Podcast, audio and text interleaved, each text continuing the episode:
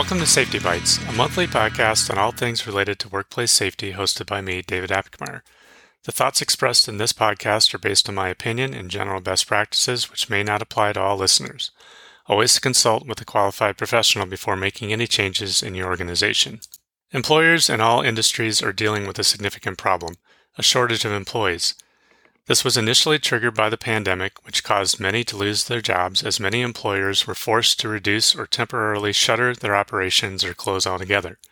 Factors such as caregiver responsibilities, early retirement options, new employment opportunities, pandemic fatigue, and job dissatisfaction resulted in a significant number of people deciding to either retire or not return to work, which has had a significant impact on a number of industries, including healthcare, trucking, manufacturing, and construction. In the healthcare industry, staff shortages have led to burnout, resulting in increased employee and patient injuries, errors in patient care, and violence against caregivers. The shortage has also led to increased utilization of contracted personnel who typically work for only a few months at the same location. This also leads to patient errors, strain on hospital budgets, and inequality in pay compared to permanent staff. In the trucking industry, a significant shortage of drivers has forced employers to extend drivers' schedules and lower driver selection criteria, which has resulted in more accidents, driver injuries and fatalities, vehicle and cargo damage, and delivery delays. In the manufacturing industry, a major workforce shortage has led employers to loosen pre employment requirements related to background checks, drug screening, and experience.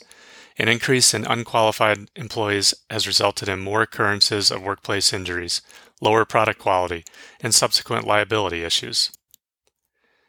And in the construction industry, the majority of contractors are experiencing a shortage of qualified workers along with an aging workforce, leading to a greater number of workplace injuries as well as poor quality of work and project delays. To counteract the effects of this widespread labor shortage, employers should focus on improving areas that relate to hiring and retaining quality employees.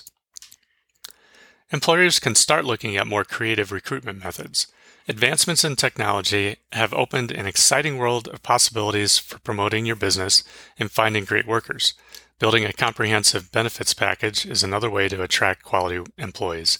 Items to consider include competitive wages and incentives, 401k, flexible schedules, more paid time off to promote greater work life balance, tuition reimbursement or paid training programs, and on site daycare.